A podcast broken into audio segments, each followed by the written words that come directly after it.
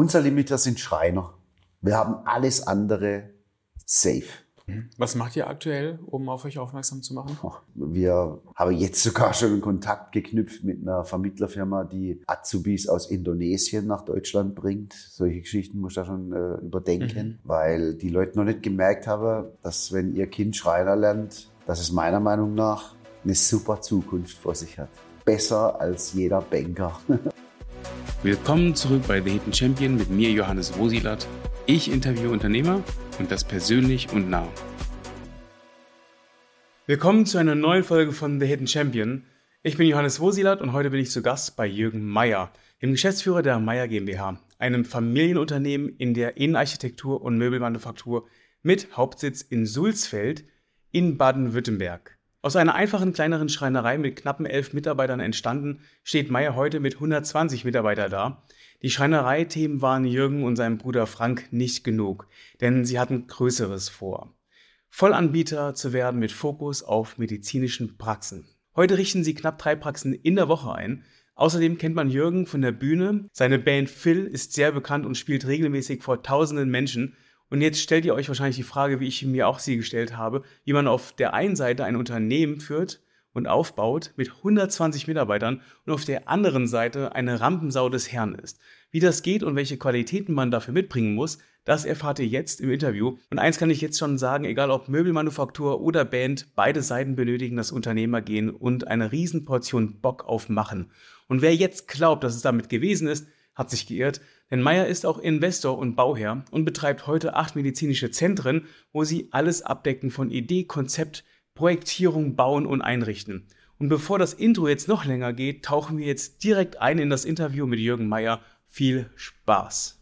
Jürgen, vielen Dank für deine Einladung. Gerne. Erzähl doch mal in einem Satz, wer bist du und was machst du? Also mein Name ist Jürgen Meyer, ich bin geschäftsführender Gesellschafter der Firmengruppe Meyer äh, und habe äh, hab da die Geschäftsführerfunktion, äh, kümmere mich um die ganzen Bereiche, die nach draußen gehen, ähm, Kommunikation, Kundenkontakte, Messe und so weiter, Planungsteam, Projektmanagement und mit meinem Bruder zusammen führe ich diese Firma. Mhm.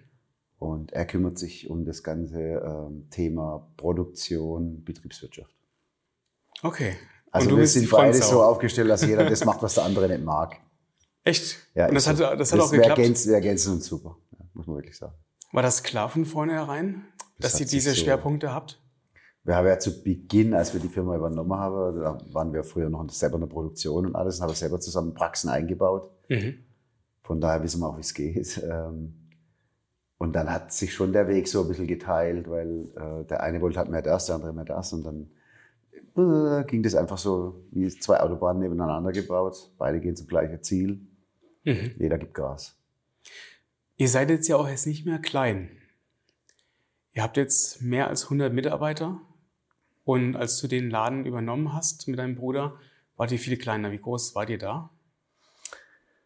Da waren wir so 12, 13. So. Also wie eine typische Größe einer, einer Schreinerei ja. eigentlich. Wir haben damals äh, schon begonnen gehabt, ähm, Praxen zu machen. Mhm. Das, durch einen Zufall sind wir auf das Thema gekommen eigentlich. Ähm, wir wollten aber dann auch schnell, ich sage jetzt mal, so ein Vollanbieter werden. Mhm. Und wollte auch wirklich was Schönes machen. Also früher gab es ja die Schreinereithemen, die waren uns irgendwann lästig, so Zimmertüren einbauen, Holzböden verlegen, Holzdecken hochmachen. Das war nicht mehr unser Thema. Ja. Wir ja. wollten äh, auch das Thema Innenarchitektur, das war auch so mein Steckenpferd, nach vorne bringen.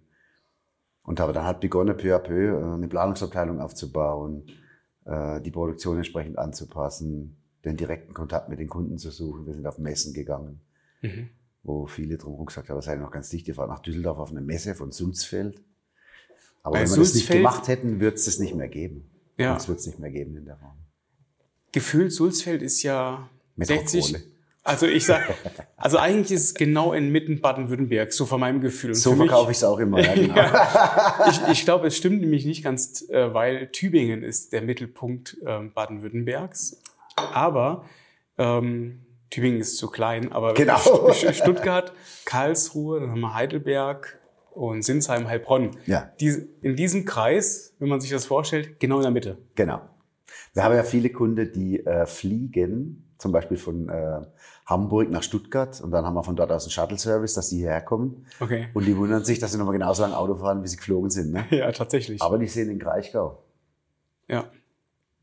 Da zahlen andere Geld dafür. Also von daher. Wir fühlen uns hier schon wohl.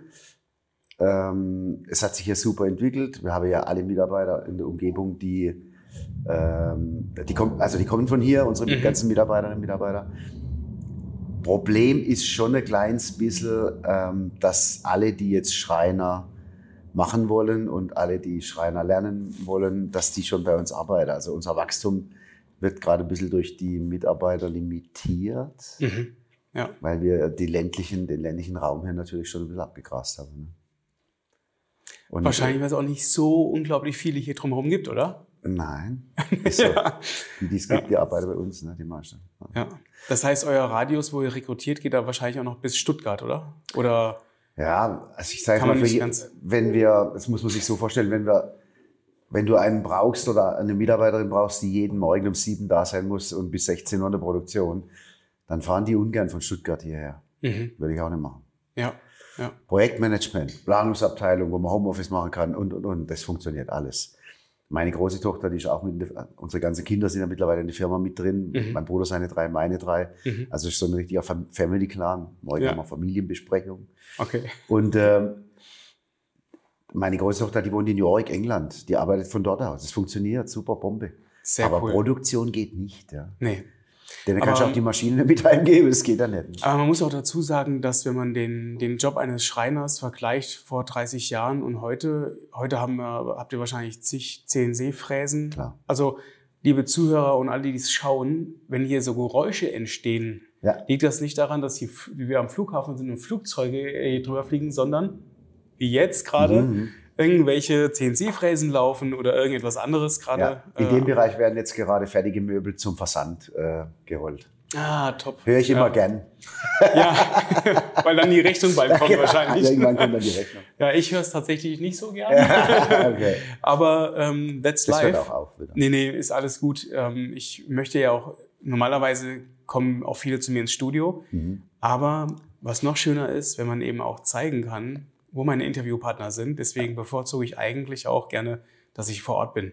Und das hat aber leider nicht immer äh, mit absoluten Ruhe- und Studiosituationen zu tun, sondern wie der Betrieb halt eben so läuft. Live. Ja, live. Live. Ja, und deswegen ist das kein Thema. Nee. Okay.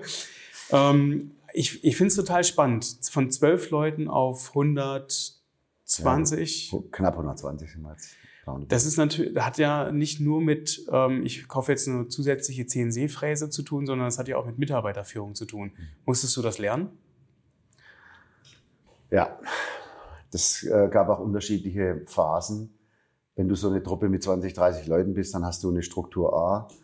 Wenn, äh, wenn es irgendwann mal 50, 60 sind, brauchst du Struktur B. Und das Gleiche brauchen wir jetzt mit D oder E. Mhm. Äh, da kommen immer wieder neue Situationen. Wir selber, mein Bruder und ich, haben dann ja auch äh, den äh, operativen Bereich, wo wir selber montieren oder wo wir selber Dinge machen. Den musste man natürlich verlassen. Wir, wir haben dann Ja. ähm, Mitarbeiterinnen, Mitarbeiter rekrutiert, die diese Bereiche dann praktisch komplett abdecken und die wir unterstützen, die wir eben auch dann, ähm, wo wir auch Controlling machen natürlich, wo wir auch Planungen machen. Mhm. Und das hat sich über die Jahre einfach ähm, massiv verstärkt, weil die Planung ist bei uns natürlich, äh, oder auch die Produktionsplanung ist bei uns elementar. Ne? Also eigentlich bevor produziert wird, ne? Bef Äh, Ganz viel, viel früher, viel, viel früher schon. mhm. Das heißt, man Also- ihr müsst auch vor Ort sein wahrscheinlich auch. Wir müssen bei den Projekten nicht mehr vor Ort sein. Mein Bruder und ich. Also Okay, wir, ihr be- ihr unsere beide. Firma, Ja, unsere ja. Firma schon, klar. Ja. Also vielleicht um das Spektrum der Firma mal zu erläutern. Mhm. Wir fangen ja ganz vorne an. Das heißt, Kunden kommen zu uns und sagen, hey, ich habe jetzt, ähm, ich habe jetzt eine Räumlichkeit, ich möchte da drin meine Praxis machen oder ich möchte da drin eine neue Küche haben oder ich möchte da drin ein Büro eröffnen. Weil unsere Firmengruppe betreut ja praktisch nicht nur Ärzte, wobei das das Gros, Mhm. 85, 87 Prozent Arzt, Medizin. Ah, Und der okay. Rest ist dann praktisch äh, Privathauseinrichtungen, Businessbereiche, Büros und so weiter, die wir, die wir gestalten und einrichten. Ah, doch so viel äh, ja. Mediziner. Ja, total. Ja. Aber wir richten pro Woche im Schnitt drei Praxen ein. Okay, das ist eine Bundesweit. Nummer. Ja. Und ähm, wir beginnen ganz vorne. Das heißt, äh, die Kunden kommen, haben eine Hülle, haben eine Bestandshülle oder bauen neu oder gehen in ein neues Zentrum rein und bekommen von uns dann von A bis Z die Planungsphasen. Das heißt, wer stellt das Grundrisskonzept, wer stellt die ganzen Fachplanungen, Elektro, Heizung, Lüftung, Sanitär, wer stellt Beleuchtungskonzepte, Interior Design Konzept. Wir haben eine CI-Abteilung, also eine Grafikdesign-Abteilung, die das CI-Konzept mit betreut. Und dann geht alles, was wir entworfen haben, bei uns in Produktion. Jetzt mal mit Ausnahme von einem Sessel oder so, ja. Eine Lounge machen wir schon wieder in der Produktion. Also selbst Ablüftung, also äh, Lüftungsanlagen auch. Die gehen nicht in Produktion, die planen wir. Die planen die wir. planen Okay. Wir. Aber alles, was wir im Interior Design Konzept äh, Ja. entworfen haben, das heißt von der Rezeptionstheke bis zum Umkleidespinn, von der Küche bis zum Hauswirtschaftsraum, vom, von der Kanzlei bis zur Bäckerei. Ähm, all die Einrichtungen, die da benötigt werden, werden von uns äh, produziert. Deshalb haben wir hier dann auch eine ähm, Ausstellung, ähm, wo wir jetzt nicht wie ein Möbelhaus aufschlagen wollen, sondern einfach um Richtungen zu zeigen, um mit den Kunden ihre Richtung zu finden, bevor wir loslegen.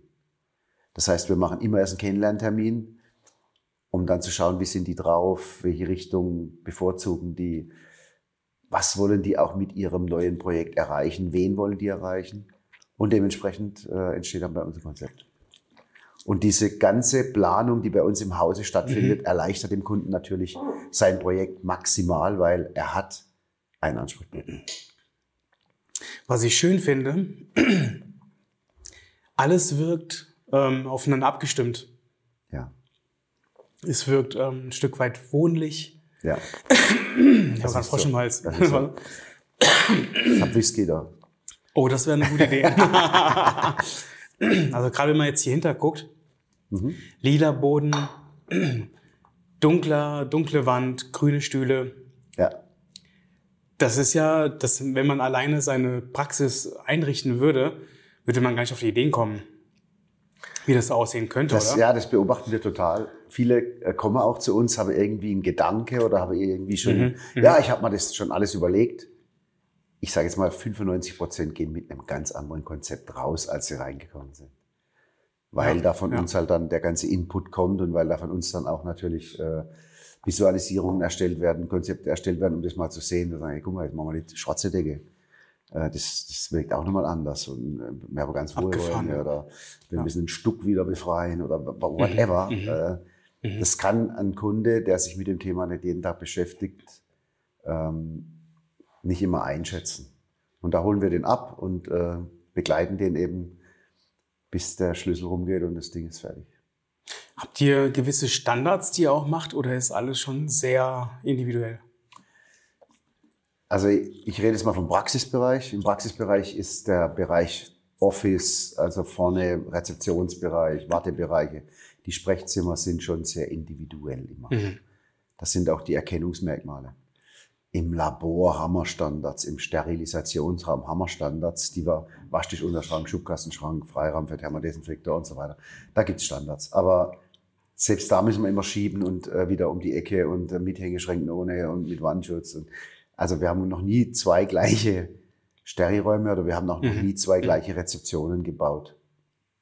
Haben wir noch nicht. Jeder bekommt seins. Wir wollen nicht, dass der Kunde beim Nachbar reinläuft und sagt, ey, da wohne ich doch schon. Ja. Wie ist das denn, ähm, weil du sagtest vorhin schon, ihr, ihr richtet drei Praxen ein. Ähm, da dachte ich im ersten Moment, oh, das ist ja eigentlich wenig. Pro Woche. Genau, pro Woche. Aber dann dachte ich, warte mal, drei Praxen ist ja jetzt nicht nur die Theke, Gar nicht. sondern ist ja komplett. Ja.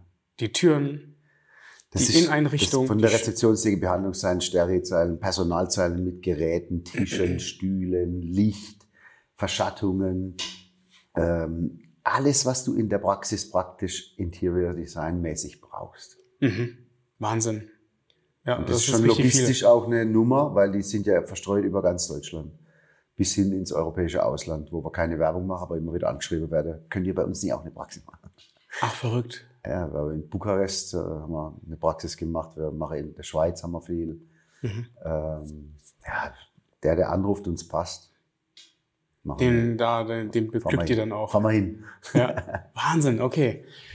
Ja, aber man muss es wirklich sehen. Ich glaube, dass ähm, wenn man hat vorher vielleicht einen, eine, einen Raum, wo man weiß, das könnte vielleicht die Praxis werden, aber man muss sehen, was man daraus machen kann letzten Endes. Das, es äh, gibt auch sehr viel zu beachten. Also man hat eine Hülle, man, beacht, mhm. man betrachtet die jetzt als Außenstehender, ey, doch groß genug, hell genug, toll mhm. Fenster, mhm. bumm. Das ist eine Sichtweise. Die andere Sichtweise ist natürlich, reicht die Fläche aus, um ein Spektrum jetzt für einen Zahnarzt unterzubringen oder für einen, oder für einen Orthopäden unterzubringen? Mhm. Wie ist das Ganze baurechtlich zu betrachten? Ist das Ding barrierefrei? Entspricht das irgendwo auch am Ende des Tages? Ist, besteht die Möglichkeit, das nach RKI alles auszubauen? Und, und, und. Besteht die Möglichkeit der sanitären Anschlusspunkte?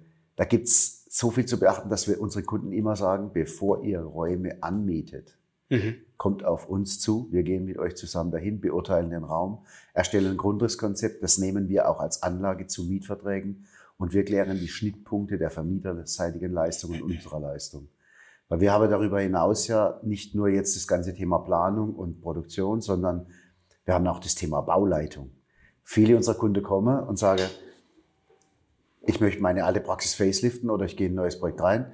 Ähm, ich ja. übernehme einen veredelnden Rohbau oder ich, ich baue jetzt, wie gesagt, meine Praxis um. Ich möchte aber mit dem ganzen Thema eigentlich nichts zu tun haben. Ich gehe da in Urlaub. Und dann hauen wir die Bude vier Wochen lang auf links. Ne? Und alle Wände raus, alle Wände raus, alle Technik raus, la la la. Und am Ende des Tages sind wir wieder fertig. Und deshalb wissen wir auch gut einzuschätzen, welche Räume jetzt für welchen Zweck auch mhm. geeignet sind. Arbeitet ihr dann auch mit Depots zusammen eigentlich? Also mit diesen mentalen Depots? Wir äh sind eigentlich der Feind der Depots. Ja. Ihr seid der Feind? Ein Stück weit. Also weil. Weil ihr, ihr handelt Depots, ja nicht, ihr handelt jetzt ja nicht mit nein, ähm, nein. Äh, Stühlen oder. Nee, aber die Depots handeln mit Möbeln. wir machen das ja nicht, was die machen, sondern die wollen ja das machen, was Ach, wir machen. Ja, okay. Es ist so, dass, dass die Depots äh, so aufgestellt sind, dass die, ich sage jetzt mal, keine einzige Leistung selber produzieren. Mhm. Punkt. Ja, die vermitteln. Die kaufen die Technik, die kaufen die Stühle, die kaufen das, das, das, das, das und setzen das dann vor Ort auch ein, setzen das um, begleiten das auch äh, technisch und so weiter. Wir kommen ja von einer ganz anderen Richtung. Wir sind Innenarchitektur und produzieren die ganzen Einrichtungen. Viele Depots wollen, dass wir über die Depots verkaufen. Das werden wir natürlich in tausend kalten Wintern nicht machen. Ja. Weil äh, wir haben so viele Anfragen und die erst ganz viele Kunden fragen uns, arbeitet ihr übers Depot? Wir sagen, Nein, wir arbeiten mit dem Depot. Zum Zeitpunkt X nehmen wir das Depot mit rein, besprechen, was die brauchen für ihre Technik, setzen das in unseren Projekten ein, setzen das auch in unsere Planungen ein und am Ende ist der Kunde glücklich. Aber dass wir unsere Leistung übers Depot verkaufen, no. Ja, ich glaube, das macht, wenn man einmal hier gewesen ist und auch das, was du beschreibst, wie eng ihr mit dem Kunden zusammen entwickelt, das ist ja erstmal wahrscheinlich nicht im Interesse vom Depot, sondern die wollen erstmal gucken, was am meisten zu verkaufen und dann am Ende kommt, kommt ihr dann vielleicht ins Spiel. So Deswegen ist das. Ähm, also wir kommen mit den Depots klar, wir. Ja. Und wir haben auch kooperative Depots, die wissen, okay, wenn, wenn Meier jetzt da in Bodischen ist für alles beauftragt, für die Planung beauftragt, für, für das Interior Design, für die Einrichtung, dann halten die sich da auch raus und sagen, alles klar, wir kümmern uns um die Technik, Meier macht Interior, so. Ja. Es gibt aber immer auch welche in der Sparte, das sind einfach so unglückliche Hunde, muss ich sagen, die grätschen dann in so ein Projekt sechsmal unnötig rein, um irgendeine komische Stimmung zu erzeugen oder äh, dem Kunden sechsmal zu, zu, zu erklären, ja, das finde ich jetzt nicht okay, dass sie das nicht alles mit uns machen und so weiter. Ne? Ja. Mimi, mi. Mimi, mi, mi, mi. da bin ich dann raus, weil wenn ein Kunde sich für ein Depot entscheidet, soll er zum Depot gehen. Ja, ja. Wir werden nie Depotpläne umsetzen.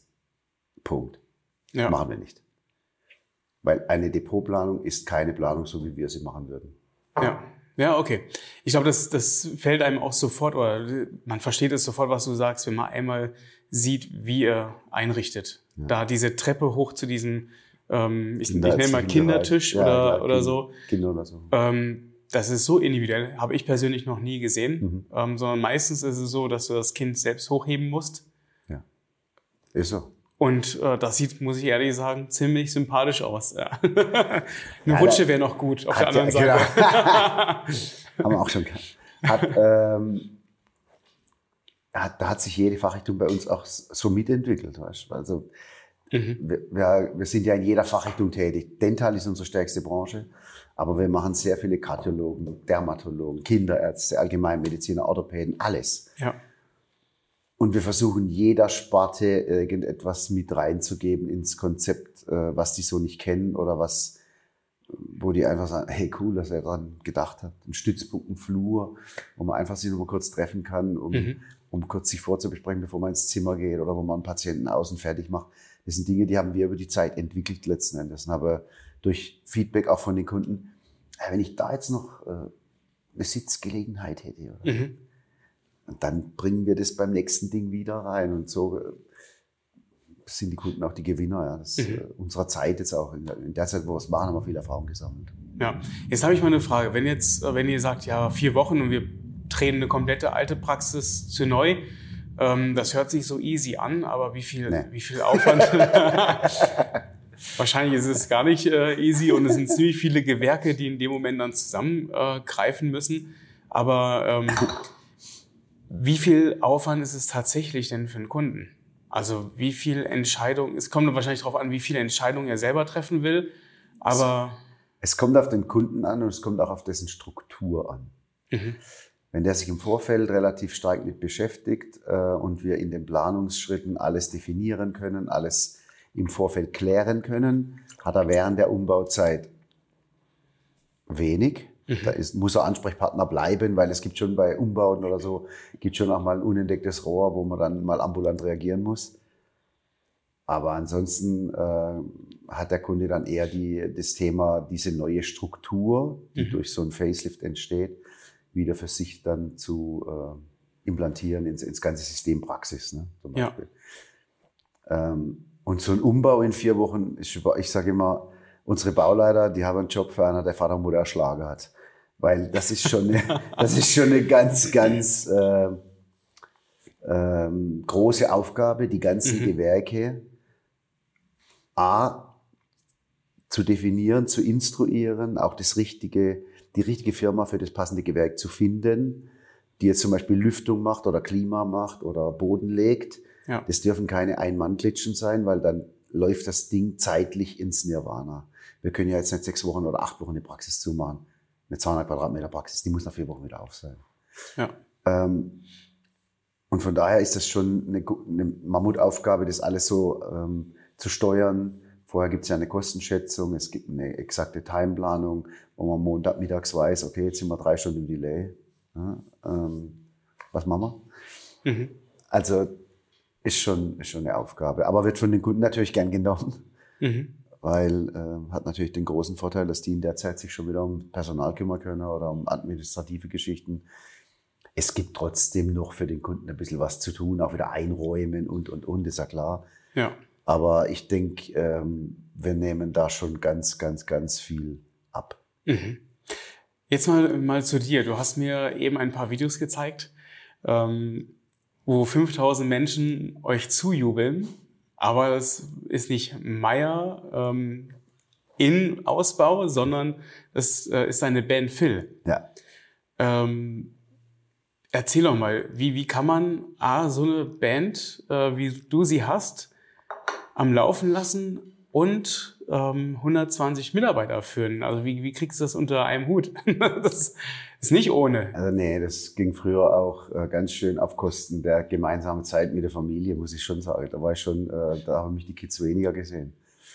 Heute ist es jetzt besser, weil wir einfach ähm, die einzelnen Sparten in der Firma sind alle besetzt. Auch wenn mein Bruder und ich nicht da sind, äh, läuft das Ding schon auch weiter. Ja, ja.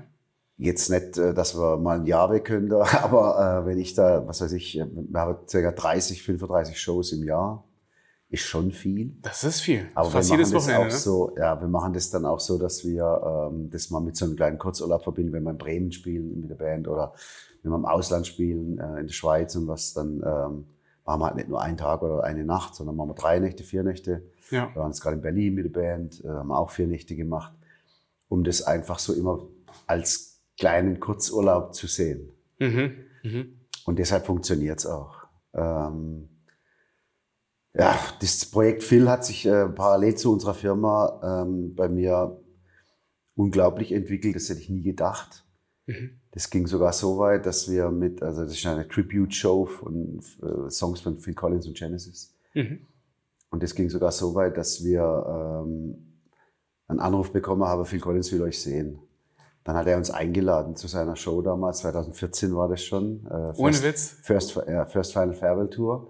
Hat uns nach Stuttgart eingeladen.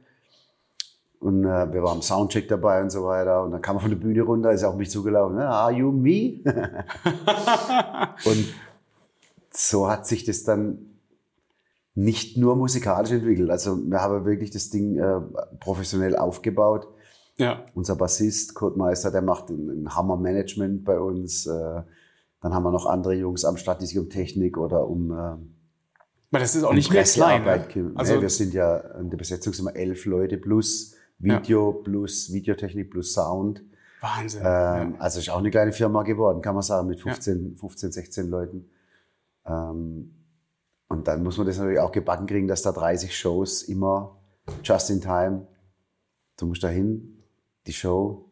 Ja, und du musst ja auch leisten an dem Tag. Ne? Also das ist ja, du dürftest jetzt nicht krank sein als Sänger. Ja. Das ist der einzige, das ist der einzige Nachteil, was ein Sänger hat. Der hat ja echt immer wenig abzubauen. Aber wenn du halt eine Grippe hast, dann kannst du das Ding nicht ein- ausschalten wie ein Keyboard. Ne? Das ist halt ja. dann rum. Ja. Ich habe jetzt Gott sei Dank eine gute Konstellation. Ich werde immer, wenn ich krank bin, dubioserweise, ist in der Pause. Ja, also okay. zwischen Shows. Ja, oder im Urlaub dann, ne? Oder im Urlaub dann, ja. ganz geil. ähm, aber da macht das Adrenalin dann auch viel. Also wir haben mal bei den Six Days gespielt in Bremen und haben am Folgetag noch eine Veranstaltung gehabt. Mhm. Ich bin schon mit Grippe hingefahren zu Six Days. So viel Tee habe ich noch nie in meinem Leben getrunken wie damals. Und nach der Show, die habe ich noch hingekriegt, nach der Show habe ich gedacht, so, das war's, die zweite, die kriege ich nie im Leben mehr gesungen. Hey, und dann stand da unten auch wieder richtig viel Publikum in dieser Location und du gehst da hoch und dann Adrenalin und äh, Technik und dann wurde die zweite Show auch gemacht. Ja. Ist auch gelaufen. Danach Verrückt. war ich krank. Aber danach warst du auch richtig durch, gell? Danach war ich Woche krank. Aber, aber das Adrenalin hat es dann irgendwie doch äh, nochmal nach oben getrieben. Mhm. Aber ich finde es ich find's echt super spannend, ähm, weil ich, wie viele Musiker gibt es, die echt kämpfen um, um, um Gigs? Wie hast, du das hin, wie hast du das hingekriegt? Also, weil das ist schon äh, also, bemerkenswert. Muss ja, ich sagen. Wir, wir haben viel mehr Anfragen, als wir machen können. Dubioserweise. Also wir, wir wundern uns ja auch, dass, wir haben das Glück, dass die, dass die Band so und meine Stimme und so, dass das alles funktioniert und dass es ja. sich wirklich auch so anhört. Wir selber haben das gar nicht entdeckt, das muss uns das Publikum sagen. Und seither haben wir dann Veranstalter an der Seite, die einfach uns buchen wollen. Und okay. ich bin der limitierende Faktor mit der Firma her. Die anderen Jungs würden sagen, hey, lass uns 50 Mal spielen, ist ja super geil. Ja, geht nicht. Noch nicht. Versuchst du mehr abzugeben? Ich habe jetzt Natalia kennengelernt, deine Tochter. Ähm, wir, wir zieh dich so ein bisschen rausdrücken. Mach mal mehr Musik, Dad. Lass mich hier mal machen oder. Äh. Nee, bis jetzt sind wir noch in der Kennenlernphase. Nee, was? ähm, ja, wie angesprochen, mein Bruder und ich haben jeder drei Kids und alles, alle sechs Kinder sind jetzt an Bord, alle sind in der Firma integriert, in den unterschiedlichsten Bereichen. Aber wie habt ihr das denn hingekriegt? Wir haben gar nichts gemacht. Also wir haben, wir, haben nur, wir haben nur eins nicht gemacht. Wir haben nie über die Arbeit ähm, schlecht geredet. Ja, ihr lebt das Ding. Und äh, es mhm. geht uns auch nicht so. Also wir haben Spaß an der Sache und wir wollen jeden Tag mit Leuten zusammenkommen wir wollen jeden Tag ein cooles Projekt machen. Ja, wir wollen natürlich auch, dass die Firma äh, gut dasteht und dass das auch finanziell alles passt. Mhm. Aber äh, in erster Linie wollen wir einfach ähm, ja, coole Projekte machen, coole auch Freundschaften knüpfen mit den Kunden. Ja. Weißt, jetzt gibt sich jetzt gibt sich mittlerweile schon so dieser Effekt, dass Praxen ihre Praxisausflüge zu mir aufs Konzert machen. Ach ja. Die, die, die, wir haben in Bremen ein Projekt gehabt, dann sind die, sind die komplett äh, nach Bremen die Seebühne gekommen und haben dort 20 Kader gezogen und sind dann mit der, mit der Praxis hingekommen oder hier bei uns ähm, zu allen Shows in Stuttgart spielen wir jetzt und so. Da, da geht's. Äh, Ach, wie cool ist das, das ist echt, denn? Das ist echt ja. so eine schöne Verbindung auch geworden. Mhm. Mhm. Ja. beachtlich. Also ich bin dankbar. Mein Ja, Paradespruch ist immer, ich könnte gerade Sekundekleber drüber schütten, es kann alles so bleiben. Ja, es ist, äh, echt, ich muss sagen, eine Aber coole auf deine Story. Frage bezüglich äh, ein bisschen zurücknehmen oder so, ähm, ich könnte mir schon vorstellen, irgendwann, wenn, äh, wenn die Kids alle integriert sind und wenn die alle laufen und die sich alle gefunden haben, die sind auf einem super Weg, bin ich voll stolz, ähm, dass wir dann, Frank und ich, dann so ein bisschen vielleicht mal einen Tag weniger machen oder was weiß ich, äh, muss ich muss, müssen wir schauen. Könntest oder dass, du ich, das dass mein? Wochenende der Tag länger ist und ich mache einen Auftritt mehr oder so. Ja, ja. Oder ich mache einfach nichts, geht auch. Dir gefallen unsere Inhalte? Dann kannst du uns ganz einfach unterstützen. Abonniere unseren Kanal, folge uns, hinterlasse, wenn dir was gefällt, auch gerne einen Kommentar. Und wenn du glaubst, dass anderen Menschen dieser Inhalt gefallen könnte, teile den Link. Tausend Dank dafür. Wie ist das denn, ähm, weil du sagtest, die, die Band existiert jetzt schon seit einem Vierteljahrhundert. 25 Jahre, ja, dieses Jahr. Das heißt, du hast eigentlich noch bevor du den Betrieb übernommen hast. Wir haben uns Musikband. 98 gegründet und 2000 ist äh, mein Vater gestorben. Mhm. Also Phil, ähm, ich, wir waren ja vorher auch schon in der Firma drin, mein Bruder nicht. Okay. Seit 95 grob. Mhm. Ähm, ja, das ging dann halt relativ schnell. Ähm, mein Vater ist im Herzinfarkt gestorben und äh, wir waren dann batschnass, sage ich immer. Ja, wir haben wirklich dann äh, das ganze Thema abdecken müssen. Saß halt erstmal am Tisch und habe mal gesagt, so, was machen wir jetzt? Mhm. Können wir schon hin, oder? Ja, können wir hin. Alles klar, go. Und Mhm. so hat sich jeder in seinen Bereich reingewuhlt und hat sich da ähm, aufgerissen auch. Also das muss man halt auch sagen. Wir hatten keinen einzigen freien Samstag. Wir haben immer sechs Tage gerockt. Ich habe immer die ganze Kundengespräche gemacht, mein Bruder hat die ganze Produktion betreut, der ist teilweise noch mit auf Montage, der hat die Montage organisiert. Ich habe immer mehr Kundentermine bekommen und dann sind die Viererpraxen halt Samstagmorgens aufgeschlagen. Ja. Freitags mit der Band noch eine Show gehabt, um halb vier heimgekommen und um zehn stand dann die erste Vierer, Viererpraxe da und dann habe ich die ähm, betreut und habe hab die besprochen. Also Wahnsinn. da haben wir Okay. wirklich, da haben wir wirklich Okay. auch Sachen gemacht. Wenn ich da heute drüber nachdenke, denke ich auch, no, machen wir ein bisschen ruhiger. ja. Wahnsinn. Wird halt, wird heute vielleicht auch keiner mehr machen in der Form. Gut ist, ähm, ich, ich meine, das, wenn man dich jetzt so erlebt, du brennst dafür, ja, und Ist so. ähm, Feuer ist heiß, äh, mit Feuer spielen macht Spaß.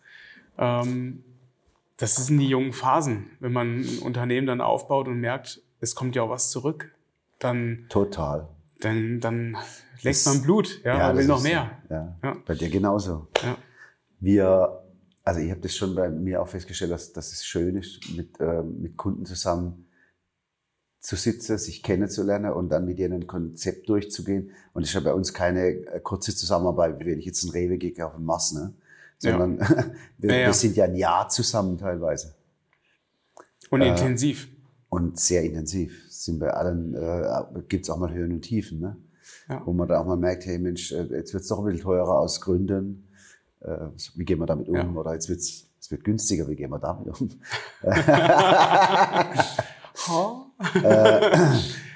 ja. Aber das gibt einem auch sehr viel. Also dieses Feedback von den Leuten. Das, ich genieße es auch, wenn Projekte realisiert werden äh, von Projektmanagern von uns. Äh, und ich gehe da mal hin und kriege dann so das Feedback von den Kunden. Ich mag das. Auch wenn es mal negativ ist, kann auch passieren. Aber Gott sei Dank nicht oft. Ich finde es spannend, weil bei Mann und Frau entscheidet ja der Bau meistens darüber, ob die Zukunft äh, positiv oder also zusammen oder nicht zusammen äh, weiter verlaufen wird. Gibt es noch eine zweite Variante? Echt? Ja. Geh mit der Frau, die du kennst mit der du zusammen sein willst, nicht essen, sondern geh mit der auf die A6 in vier Stunden langer Stau. Wenn du aus dem ohne Streit rauskommst, sind sie füreinander gemacht. Ja, okay. Ja, okay. Ja, Variante 2. ja. Ja. Gebe ich, äh, würde ich unterschreiben. ja. Und das Aber- andere ist natürlich auch, wenn man zusammen irgendwas einrichtet oder was plant oder was zusammen, dann kristallisiert sich da einer raus, der dann den Hut auf hat und der andere macht nicht mehr mit. Oder da gibt's auch, ich meine, wenn wir Großprojekte haben, wo dann einfach vier Ärzte da sitzen oder wenn wir Familienhäuser einrichten, Mann und Frau mit zwei Kindern kommen da vorbei und die Ja, sind alle spruchreif, also dann, ähm, dann gibt es auch mal Diskussionen. Ja, ja.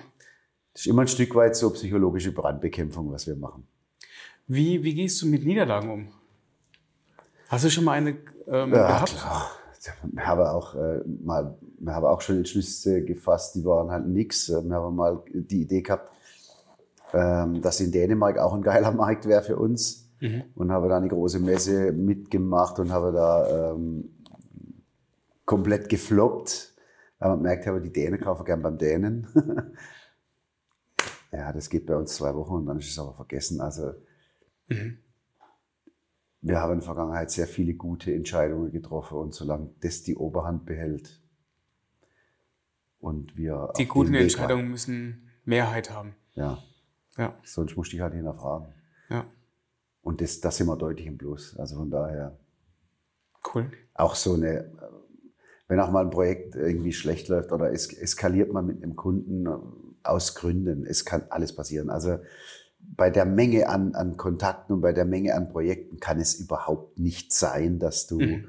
ähm, 150 Bucks im Jahr machst und Mhm. Glanz, Gloria, Ja. geht nicht. Ja. Ich meine, man muss, also ich habe es oben ja noch nicht gesehen, wie das aussieht, aber ich kann mir vorstellen, wenn drei Praxen in der Vollausstattung da oben in der Woche eingerichtet werden oder respektive produziert werden, Mhm. wie viele Teile das sind. Ja, Wie viele unterschiedliche Farben, Teile, alles muss ja sehr, sehr mit Samthandschuhen gefühlt angefasst werden. Wenn man eine schöne Oberfläche hat, die aber vielleicht Wie der hier, der Tisch meinst du? Tischlinoleum. Ja. das, das ähm, ist viele Hände, die, bis es irgendwo eingebaut wird, fassen ja da oben die Teile an. Genau. Und da kann ja auch da allein schon alles passieren. Also, Aber er hat in den vergangenen Jahren schon auch stark an der Qualitätssicherung gearbeitet und an der, an der Prozessoptimierung, dass wir da halt nicht äh, am Ende des Tages erst feststellen, dass da ein Fehler ist, sondern früher. mhm. Mhm. Ist immer auch, aber ist immer wieder eine neue Aufgabe. Also Ja.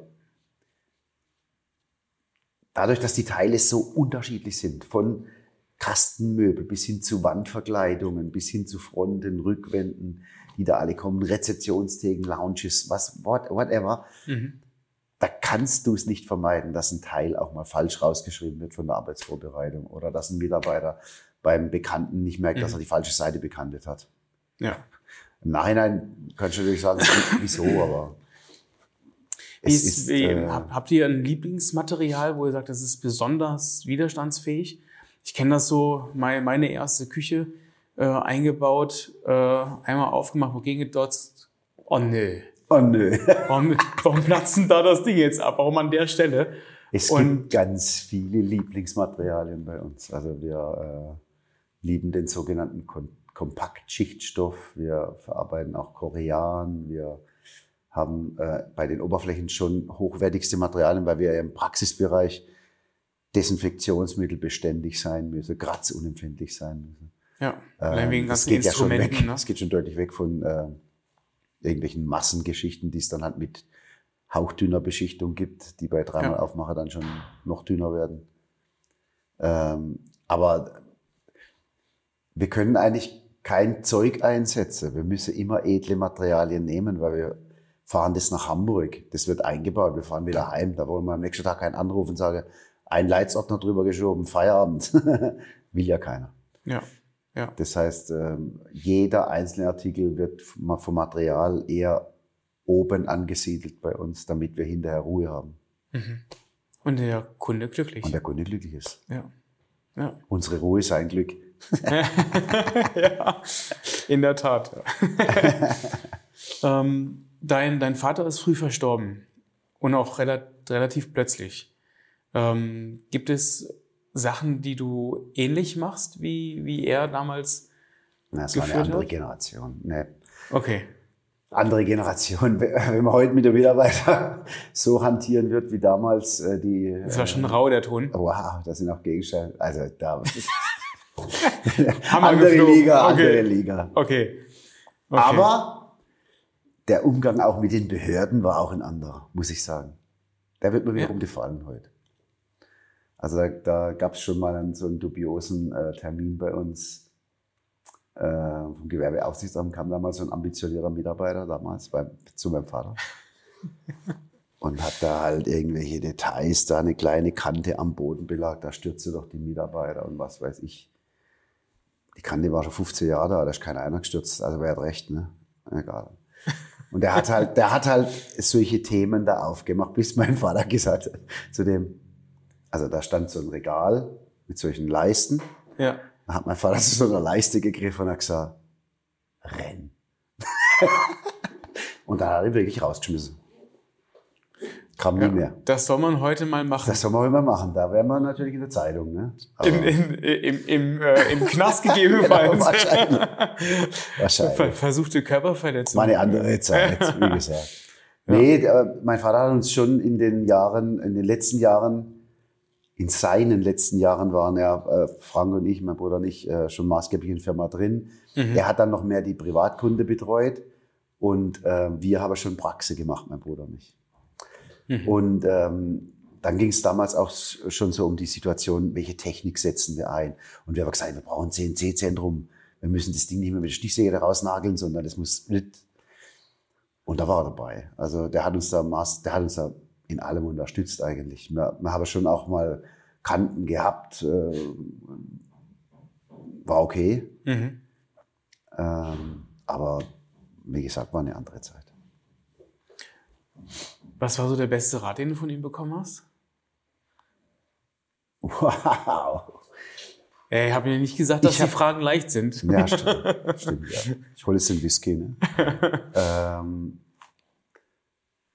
also, ich glaube, ich habe von ihm schon ein kleines bisschen so auch den Umgang mit ähm, Kunden gelernt. Er kam mit den Kunden auch immer gut klar eigentlich. Mhm. Und er war immer, er war immer bedacht, dass es gut wird. Okay. Das Also denke ich, haben, wir, haben, wir, haben wir übernommen, ja. Das war, das war, das war für uns schon immer wichtig, nicht, dass man irgendwas da hinknallt und äh, geht doch, äh, sondern dass Mhm. es einfach auch äh, gut und ein bisschen was Besonderes auch wird. Ja. Ich denke, das haben wir übernommen. Gibt es Projekte, wo du sagst, die sind zu heftig, die sind zu groß? Wie ein ganzes Medizinzentrum oder Nö, Also mit unserer Firmengruppe, ich habe jetzt eben die Leistungen von Meyer Innenarchitektur Möbelmanufaktur beschrieben. Mhm. Wir haben ja noch die Firma Meyer Medizinische Zentren, mit der bauen wir Gesundheitszentren und vermieten die. Ah, okay. Komplett. Komplett. Und da haben wir einen Generalunternehmer, der die veredelte Rohbauhülle hinstellt. Und wir gehen dann mit unseren ganzen Bauleitungen und den Firmen, die wir sonst bei den normalen Ausbauten haben, gehen wir rein und bauen das Ding komplett aus. Im Vorfeld organisieren wir äh, die ganzen Mieter. Das heißt, welche Fachrichtungen passen da rein, welche ergänzen sich. Wer hat ein Röntgengerät, braucht es nicht den ganzen Tag. Wer hätte gern eins, hat aber keins. Wie, Ja, wie okay. gehen wir mit solchen Synergien auch um und so? Ja. Und ähm, die Projekte sind groß. Das sind dreieinhalbtausend, viertausend Quadratmeter Flächen, die wir da bespielen. Oh, das ist verrückt, ja. Von daher haben wir jetzt schon viel Erfahrung in, in solchen Größen auch gesammelt. Wir stellen schon fest, dass die ganz großen Projekte Mhm. renditemäßig schlechter sind als vier kleine. Ach, verrückt, okay. Ist so. Wie, wie, warum? Meist ist bei den großen Projekten auch ein großer Aufwand an Vorarbeiten, an Planungen, an Konzeptionen, Besprechungen, Änderungen, weil mehrere Leute beteiligt sind. Ähm, Die Korrekturschleifen. ja, genau. Ja. Korrekturschleifen. Und dann äh, ist es auch oft so, dass man dann halt sagt, ja klar, wenn wir von dem Schreibtisch zehn Stück machen, dann kalkulieren wir das natürlich ein bisschen weiter runter und so weiter. Erster Fehler. ja. ähm, Weil dann will er doch aber eine andere Platte so. haben. Ja, und ja, dann. also wir, Ja. wobei wir die großen Projekte schon gern machen, ja, ganz klar. Also große Projekte, sage ich jetzt mal 1000 Quadratmeter Praxen. Boom. Ja. Ähm, die normalen Praxen sind, die liegen zwischen 200 und 600 Quadratmeter. Mhm. Die, Wir gehen so die mit. laufen von der Hand. Also die, die rocken wir, das ist äh, gemein. Ist das auch ähm, eure Hauptkundschaft? Ja. Der medizinische Bereich 85, 87 Prozent und der Rest ist dann, wie gesagt. Äh, Habt ihr dann auch eigene, eigene Gesundheitszentren, die ihr auch betreibt oder gibt ihr die dann ähm, ab? wir, die bleiben alle in unserem Besitz. Ah, okay. Die Gesundheits-, also wir haben sechs, sechste Gesundheitszentrum bauen wir jetzt gerade fertig. Erster, erster ist Eröffnung. Ach, verrückt. Da haben wir Okay. sechs Gesundheitszentren selber gebaut und haben die Einheiten vermietet. Mhm. Ähm, das wird auch so, strategisch war das so die Idee auch, dass äh, mein Bruder und ich die Gesundheitszentren dann am Ende des Tages noch länger behalten als vielleicht die Firma. Als Mhm. Rente oder so. Ne? Mhm. Mhm. Ähm, Aber seid ihr dann auch dann in der Organisation äh, involviert oder ist das eigenständig? wir haben Okay. zunächst begonnen, also diese Gesundheitszentren sind keine medizinische Versorgungszentren Mhm. mit einem Header, der alles äh, da drin regelt, sondern es sind unterschiedliche Fachrichtungen, einzelne Wie so ein Betreiber. Ärztehaus wahrscheinlich. wie ein Oder? Ärztehaus, aber wir wollen nicht oder wir wollten nie in unseren Zentren, dass das dann so aussieht wie bei Ärztehäusern, wo jeder drin macht, was er will. Du kommst rein, Flur, geht noch, dann kommt Schwarzwald, dann kommt äh, Bauhaus, dann kommt äh, Katastrophe. ja. Ja. Ähm, wir haben dann immer gesagt, wir nehmen die ganze Rotte zusammen, setzen uns an den Tisch und sagen, hey, wir verfolgen für dieses Projekt den Industry Style. Wir setzen schwarze Decken rein, Betonboden, geile Einrichtung, seid ihr dabei? Ja.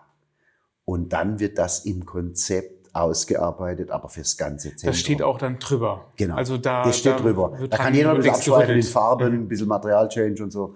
Aber das Grundkonzept zieht sich durch äh, das Gebäude durch. Und wenn der Patient da reinkommt, dann fühlt er sich in einem Gesundheitszentrum und nicht in einem Ärztehaus. Ja. Weißt du, was ich meine? Ja. Das, und das ist für uns maßgeblich. Wenn das nicht funktioniert, machen wir es gar nicht. ja, wie in einem Hotel eigentlich letzten Ja. Endes. Ne? Ein Genau, Hotel hat ja genau. auch nicht Genau. äh, verschiedene, okay, es gibt Da auch ein paar gibt's mal- Hotels, äh, die haben auch unterschiedliche Themen, Ja. äh, aber das ist das tatsächlich, Superior-Zimmer oder die ja, ja, genau. Exzellenz. Äh, anyway, also das ist unser Anspruch und äh, so setzen wir dann praktisch unsere Gesundheitszentren auch um. Wann habt ihr damit gestartet? 2011 haben wir das erste gebaut. Okay, cool. Ist noch frisch. Alles, alles hier in der Umgebung oder ist das ähm, Alles im Umkreis von 40 Kilometern. ist ja so ein Bedarf hier. Brutal. Ja, Wahnsinn. Wir Aber können das noch mehr machen, aber wir haben keine Kohle mehr gerade. nee, wir, wir haben immer wieder, wir haben ständig Anfragen. Gerade wieder zwei Anfragen.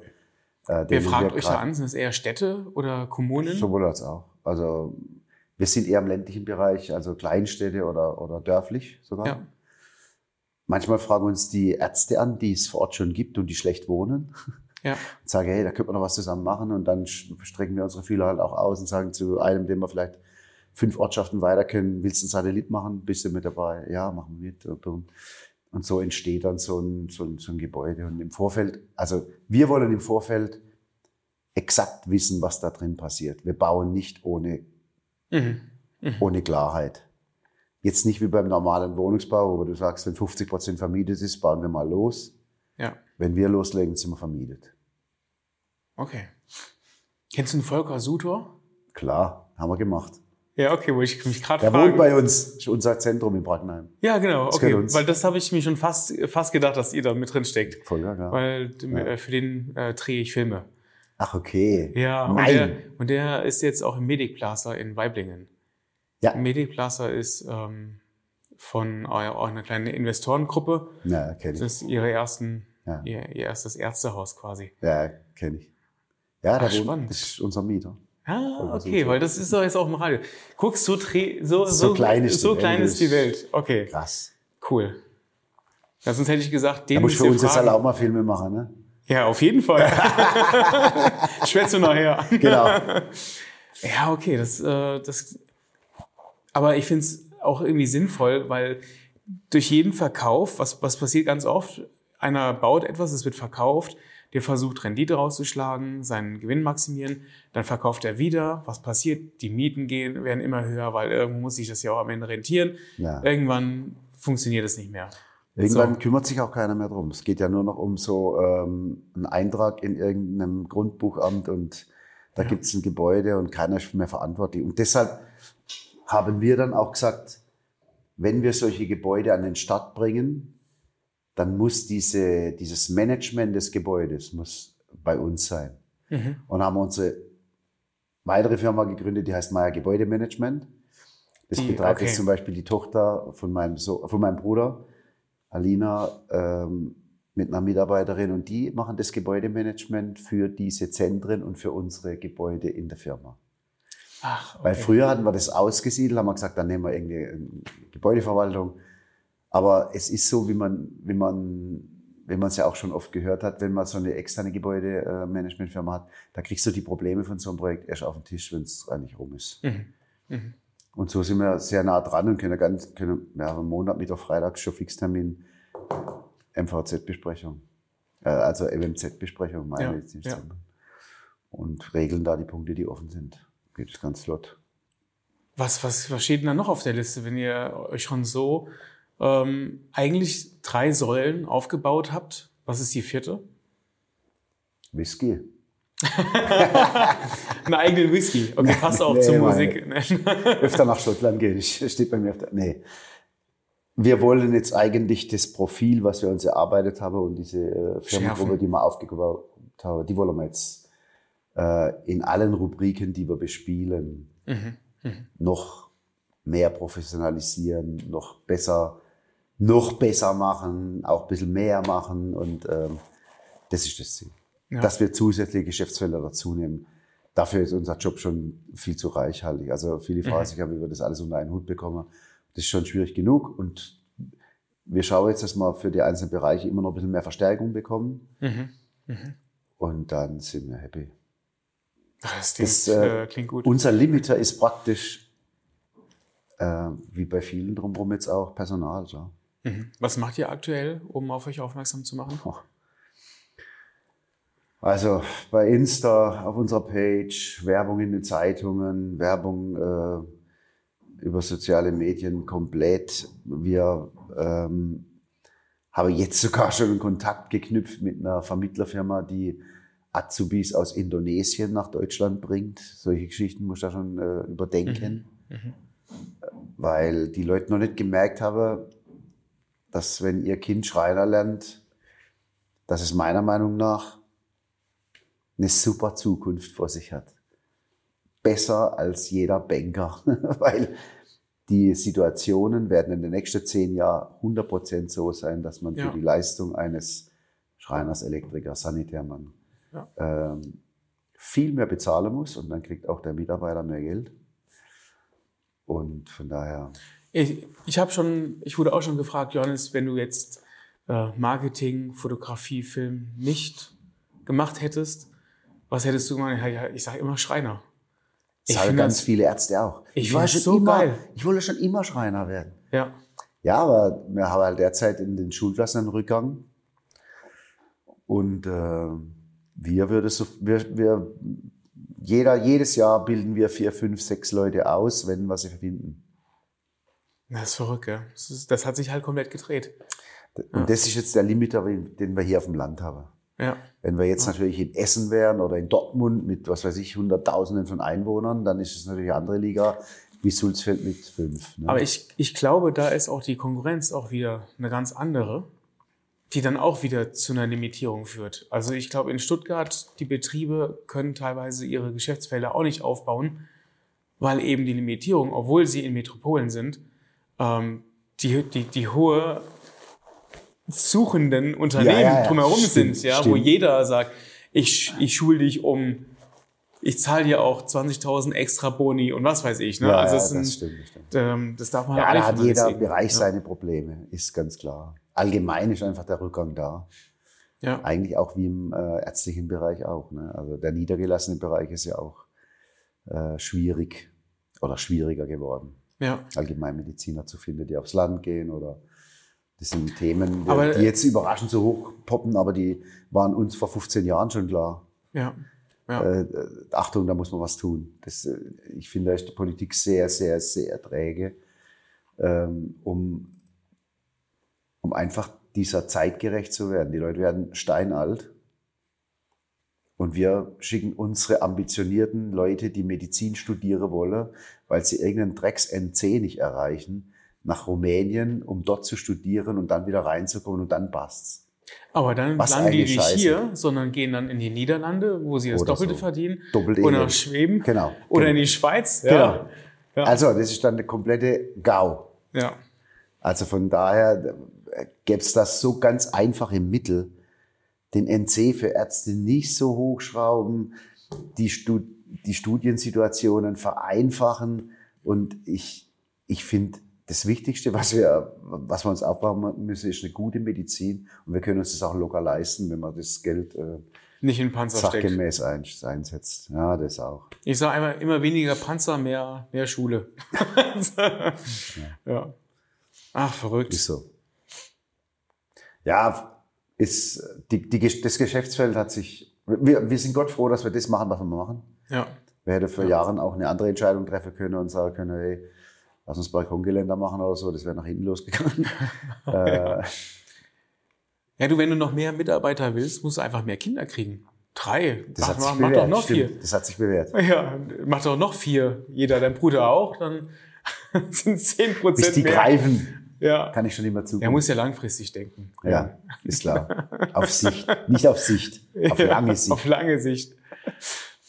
Oh, super spannend. Das siehst du, was Ja. wir alles suchen. Ne? Du könntest ja einmal benennen, aber es Der ist recht viel, ne? unserer Homepage. Ja. CNC, CNC. Fachkraft, Schreinergesellen, Mitarbeiter, Lager. Wobei, da haben wir jetzt jemanden gefunden. Bauzeichner haben wir jetzt auch jemanden gefunden, alles klar. Ja. Aber CNC, Schreinergesellen, das ist das Thema. Ich, ich glaube, es, ich meine, die, die Baubranche, ich meine, merkt ihr da überhaupt was, dass, dass da alles so im, im Keller ist, Neubau? Weil ihr halt so in der Branche seid, ähm, Medizin, wo wahrscheinlich genau das eben nicht. Also So- die so Branche, die jetzt greifen. baulich im Keller ist, ist der Wohnbau. Gibt es da auch nicht, nicht da der, auch, und äh, auch nicht der gehobene Wohnbau. Also der. Ja, Und wir betreuen ja mit den Praxen dann wieder anderes Terrain und unsere Kunden im privaten Bereich sind jetzt auch, also da machen wir alles, von der, von der Küche bis zum Abstellraum, ja, mhm. Hausarbeitsraum. Aber die Kunden, die, die wir da betreuen, sind meist jetzt nicht ganz so betroffen von der Situation, Gott sei Dank. Mhm. Aber vielleicht wäre das eine Möglichkeit, mal zu schauen, all die ähm, Mitarbeiter, wo die eigentlich im Wohnbau sind und die in Unternehmen geht es ja tatsächlich nicht gut.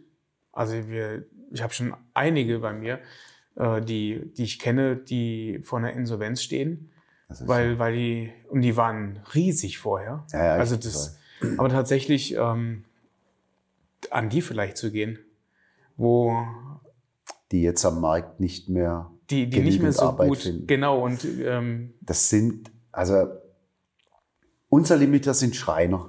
Wir haben alles andere safe. ja, das Handwerk, ja. Das Handwerk. Weißt So vor, allem, vor allem die Jungs und Mädels, die die Endmontage bei uns betreuen. Die jeden Montag raus oder jeden zweiten Montag rausfahren, aber dann halt donnerstags oder freitags erst wieder heimkommen. Red mal da, red mal drum rum mit Bekannten, Freunden und so weiter. Die erzählen dir gleich mal Montagabends über die Life-Work-Balance nochmal kurz Bescheid und sagen, ich will den Dienstags zu Hause sein. Ne? Geht nicht. Und das, Mhm. das ist schwierig. Ich, ich glaube, die einzige Möglichkeit, äh, um das langfristig, ich habe ich hab das gesehen äh, bei Fischerdübel, die sind ja auch sehr, sehr tief, ähm, auch in Kindergärten, Schulen, die unterstützen ja alles, was geht. Vereine, Sportvereine in deren Region. Ähm, und die haben ja, ich weiß nicht, ob die jetzt wirklich jetzt Recruiting-Probleme haben, aber es arbeitet gefühlt jeder, die haben eigene Hotels, äh, jeder arbeitet gefühlt für Fischer. Ja. Und ich meine, das sind ein paar mehr Mitarbeiter, zwei, drei Tacken. an Tagen. ähm, aber da ist das Fischergehen im Kindergarten schon mit dabei. Und es ist selbstverständlich, dass man einfach mal nach Fischer guckt, wenn es äh, in eine Richtung Job geht. Ja. Und ich glaube, davon muss man sich ein bisschen das abgucken. Ich habe ähm, den Walter Mennekes interviewt von Mennekes Stecker. Man kennt das so aus den Starkstrom ähm, Ja. oder auch die äh, E-Säulen, Ladesäulen. Ähm, er sagte, als er da kam, gab es keine Infrastruktur. Er hatte Häuser gebaut, um die Leute da unterzubringen. Kindergärten. Alles drumherum aufgebaut. Vereine, den Verein gesupportet, den. Und jetzt hat er auch, ich weiß nicht, in dieser Region, und da, man muss echt lange hinfahren, da gibt's lange nichts.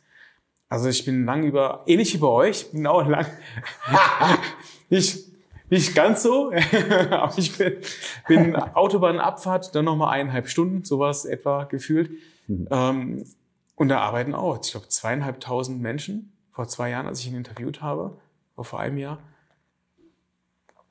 Ich denke auch, dass man da früher weiter vorne beginnen muss. Ja. Und wir unterstützen deshalb auch schon äh, hier die Schulen und machen da dann auch Workshops mit denen, die bauen ah, okay. sich in Cajon okay. und ähm, all solche Sachen. Wir spenden da äh, Schulobst und was weiß ich, dass der Name auftaucht hin und her.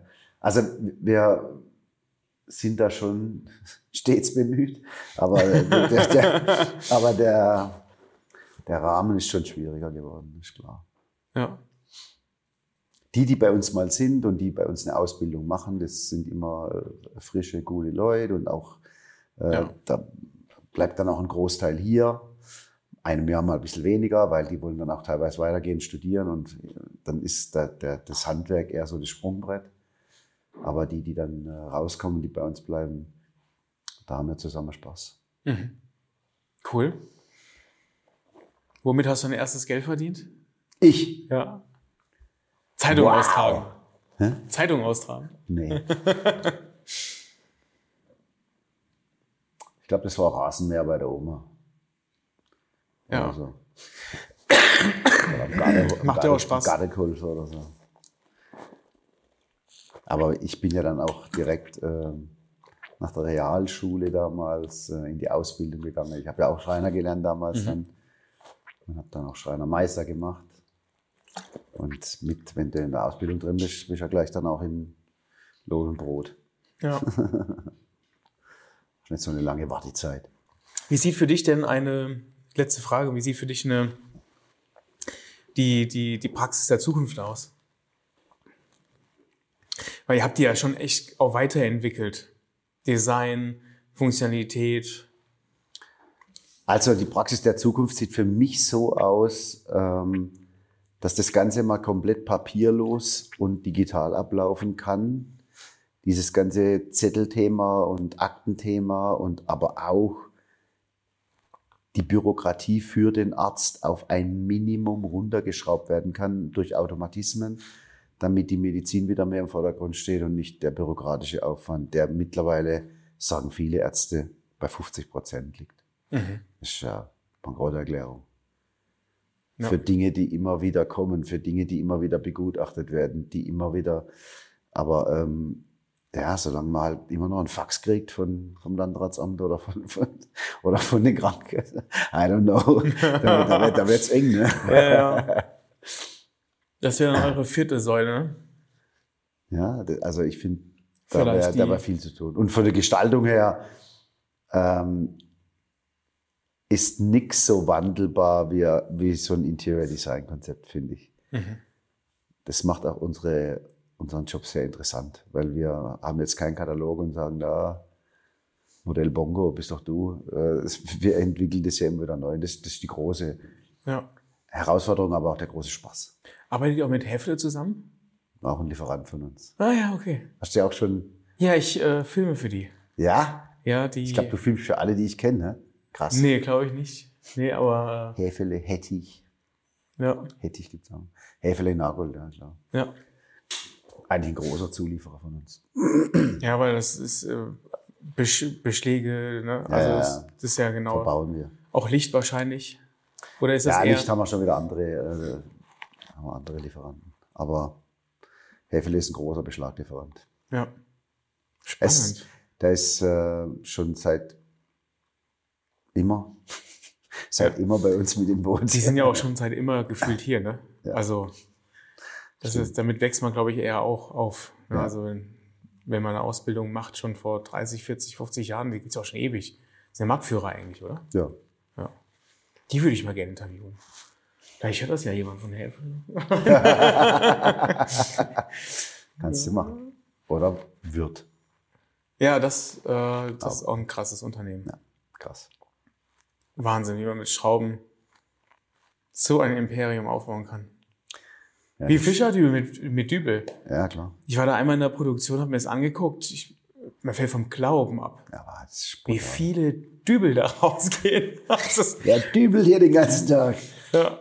Ja, Welt, Wahnsinn. Weltweit. ja. Weltweit. Ja, so groß wollen wir nicht werden. Also Nee, wir wollen, nee, nee. wir wollen, äh, ähm, wir wollen ein Konstrukt haben, wie wir es jetzt haben. Wir haben ja jetzt auch nochmal ähm, der Jugend geschuldet auch. Also unsere, äh, als klar war, dass unsere Kids da mit reingehen, haben wir gesagt, so jetzt machen wir noch einmal ein geiles Gebäude für uns, äh, Mhm. wo wir den Kunden dann final empfangen können und alles da drin präsentieren, was unsere Leistungen sind. Ja. Derzeit ist es ein kleines bisschen verteilt auf mehrere Gebäude. Und es gibt unser neuer Cube, so wie wir den nennen. Und äh, Mhm. der wird gerade gebaut. Da kommt das ganze Projektmanagement, Grafikdesign, Bauleitung, Ausstellungssituation, Ach, und so weiter, kommt okay. alles da rein. Wenn das soweit ist, muss ich noch mal vorbeikommen. da gebe ich Ja. den Rundgang. Ähm, Und was da- wird aus diesem Gebäude dann hier? Weil das Hier- ist jetzt ja Showroom. Ja, das, Und Produktion das wird Verwaltung im unteren Bereich. Da kommt dann äh, Personalabteilung, Einkauf und so weiter rein. Und Ja. dieser bisherige Showroom, das gibt so eine Art äh, Forum für uns, äh, wenn wir ein Fest feiern wollen oder wenn wir, wenn Mhm. unsere Mitarbeiter mal einen 50er, einen 40er, einen 30er feiern wollen, können sie da rein und können da Celebration. Ja, okay. Um halt auch nochmal Anziehungspunkt zu sein für, für die Außenwelt. Oder für Kunden. Kann natürlich auch spannend sein, ne? Auch. Veranstaltungen. Wobei ich glaube, die spannendsten Räume für Kunden entstehen jetzt in unserem neuen Im Cube. Gebäude. Im Cube. Wann wird das fertig? wird Juni. Ach ja, geil. Ja, okay. Glasfassade wird gerade montiert. Okay. Und Innenausbau macht ihr wahrscheinlich selber. klar. Na klar. Das ist ja die, gleiche, die gleiche Konstellation wie bei unseren Gesundheitszentren. Also Ja, ja, der veredelte Rohbau, den stellt wieder die Firma ZGB. Und wir gehen da mit unseren Gewerken nach innen, haben das innen auch komplett gestaltet und Planungsabteilung, auch meine Tochter Valerie, die ist da mit im Boot. Mhm. Und dann setzen wir das alles um. Tschack. Mega. Jürgen, Ich danke. schön war's. Ich Absolut. bin äh, sehr gespannt, was noch passieren wird. Und äh, sehr beachtlich, was sie hier aus dem Boden gestampft hat. Ja, und es geht ja geht direkt weiter. Ja, die drei Säulen müssen noch perfektioniert sein werden. Vielleicht kommt noch eine vierte Säule hinzu. Oder Schottland. Oder Schottland. Oder wir kaufen Schottland. Ja. Nee, Schottland ist, ähm, das ist für mich so eine, da geht bei mir alles aus. Wenn wir Ja. dort sind, da fährt alles auf Null. Sehr gut. ja. In den Das- Highlands. Man muss auch dazu sagen, das Gefühl hatte ich tatsächlich in Island über die Hochlandebene. Ja, Man fährt, jede Ecke sieht anders aus. Über Stunden. Das ist eigentlich eine, wie eine Art Meditation. Ja, man, ja. Kommt, man kommt runter. Man friert zwar, gut, das liegt vielleicht auch an schlechter Kleidung, aber ähm, man, kommt, man kommt da runter. Lässt du auch das ähm, in, in euer Design eigentlich einfließen? So die, äh, deinen, deinen schottischen Bezug? Ja, ich habe schon Praxen gehabt. Ja, also wir haben auf unserem Messestand eine Whisky Lounge. Ja, okay. Wir haben ähm, die Räume hier ja nach einer Whisky, also das ist der Orkney-Raum. Ja, Das ist der obere Bereich zwischen Shetland und Schottland. Der vordere ist der Raum Isla, das ist schon der äußere Hybride. Da werden die rauchige, torfige Whiskys hergestellt. Und ansonsten, ich habe auch, ein, ich hab auch schon mal ein Projekt gehabt, äh, da war die ähm, Kundin, war auch Schottland-Fan. Da haben wir da echt so eine Wand in Moorfarbe, also in so Torffarbe geil. Äh, lackiert und habe von ein Bild von mir, was ich in Schottland im Urlaub gemacht habe, Ja. haben wir dann auf eine Wand gebracht von Ellendon Castle. Also also, Ach, wenn stark. einer da drauf abfährt und wir sind da, also es werden auch die meisten Projekte, die, also die, die ich noch betreue, die werden mit Whisky begossen. Das ist safe. Entweder das eingelegt in Whisky oder. Genau. Oder, oder auch in der Band. ja. Ähm, ich bin da zum Whisky gekommen, weil wir so einen Dudelsack, äh, einen Pipe Major als Gast oft dabei haben. Ah, okay. Der ist wirklich äh, äh, Pipe Major der Queen's Own Highlanders. Okay.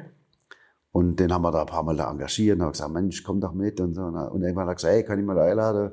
Ich mache mal ein Whisky-Tasting. Ne? Und ich hab, bis dahin habe ich ganz wenig Alkohol auch getrunken gehabt. Und dann komme ich dahin, hat er neun Whiskys aufgebaut. Und gedacht, ich bin tot heute Nacht. Und dann war das für mich eine Explosion der Geschmacksknospe. und gerade vor allem auch Ja. die, die rauchigen. Wo die anderen Ja, Jungs das? ja, die mag ich total. Wo die anderen gesagt haben, boah, der ist kaputt, oder? Gesagt, nee, der hat's, der hat's, der ist genial. Ja. Und deshalb habe ich jetzt, äh, und dann habe ich halt auch begonnen, so ein bisschen, ähm, das war fast schon getrieben, ähm, eine kleine Whisky-Sammlung so aufzubauen Mhm. und nach Schottland zu gehen. Meine Frau liebt es auch, die trinkt jetzt keinen Whisky, die riecht nur. Ja. Ja. Und äh, jetzt habe ich daheim ziemlich viel Whisky und wir, wir gehen jedes Jahr nach Schottland einmal oder jedes zweite Jahr. Schön. Ah, das, äh, das, das, Schottland ist auch so eine brachiale Landschaft von, da gibt's alles, ne? von Klippen bis hin zu Highlands, von, von grünen, ganz saftig grünen Gräsern Mhm. bis zu den lahmen Schafen, denen du halt mit dem Auto hinterherfährst, bis er den Arsch auf rechts schiebt. Ne? Dann kannst du weiterfahren. ja, ja, das ist krass. eine ganz eigene, ganz eigene Kultur, gell? Das ist ganz ruhig da. Aber auch wild. Also die, die, die Bars, äh, da, da geht's Ja. ab. Ah, wenn wir da einchecken in Edinburgh oder so und du gehst in so einen Pub da rein, bist direkt verwandt. Also da, da, Ja, ja. da gibt's ja gar keine Grenze in dem Sinn. Auch Ja. keine Grenze der Freundlichkeit, muss ich sagen. Ja. Also ich habe ganz freundliche Leute eigentlich nur kennengelernt in Schottland. Schön. Auf Whisky und schönes Design und zufriedene Kunden. Yes. Vielen Dank. War ein sehr netter Einblick, sehr spannender Einblick. Gerne. Das war's mal wieder. Vielen Dank, dass du dabei geblieben bist. Besuch uns gerne auch auf unserem Instagram-Account at TheHiddenChamp oder vernetze dich mit uns auf LinkedIn unter The Hidden Champion. Neben unseren langen Interviews posten wir regelmäßig knackige Kurzbeiträge, die dich natürlich auch zum Nachdenken anregen sollen. Lass dich inspirieren und nimm das eine oder andere Thema auch für dich mit. Denn hier gilt, lerne von den Besten und mache nur so viele Fehler wie wirklich notwendig. Kennst du jemanden, den du hier auch gerne mal hören möchtest? Dann schlage ihn uns vor, vielleicht findet sich dein Vorschlag hier wieder. Bis zum nächsten Mal, dein Johannes.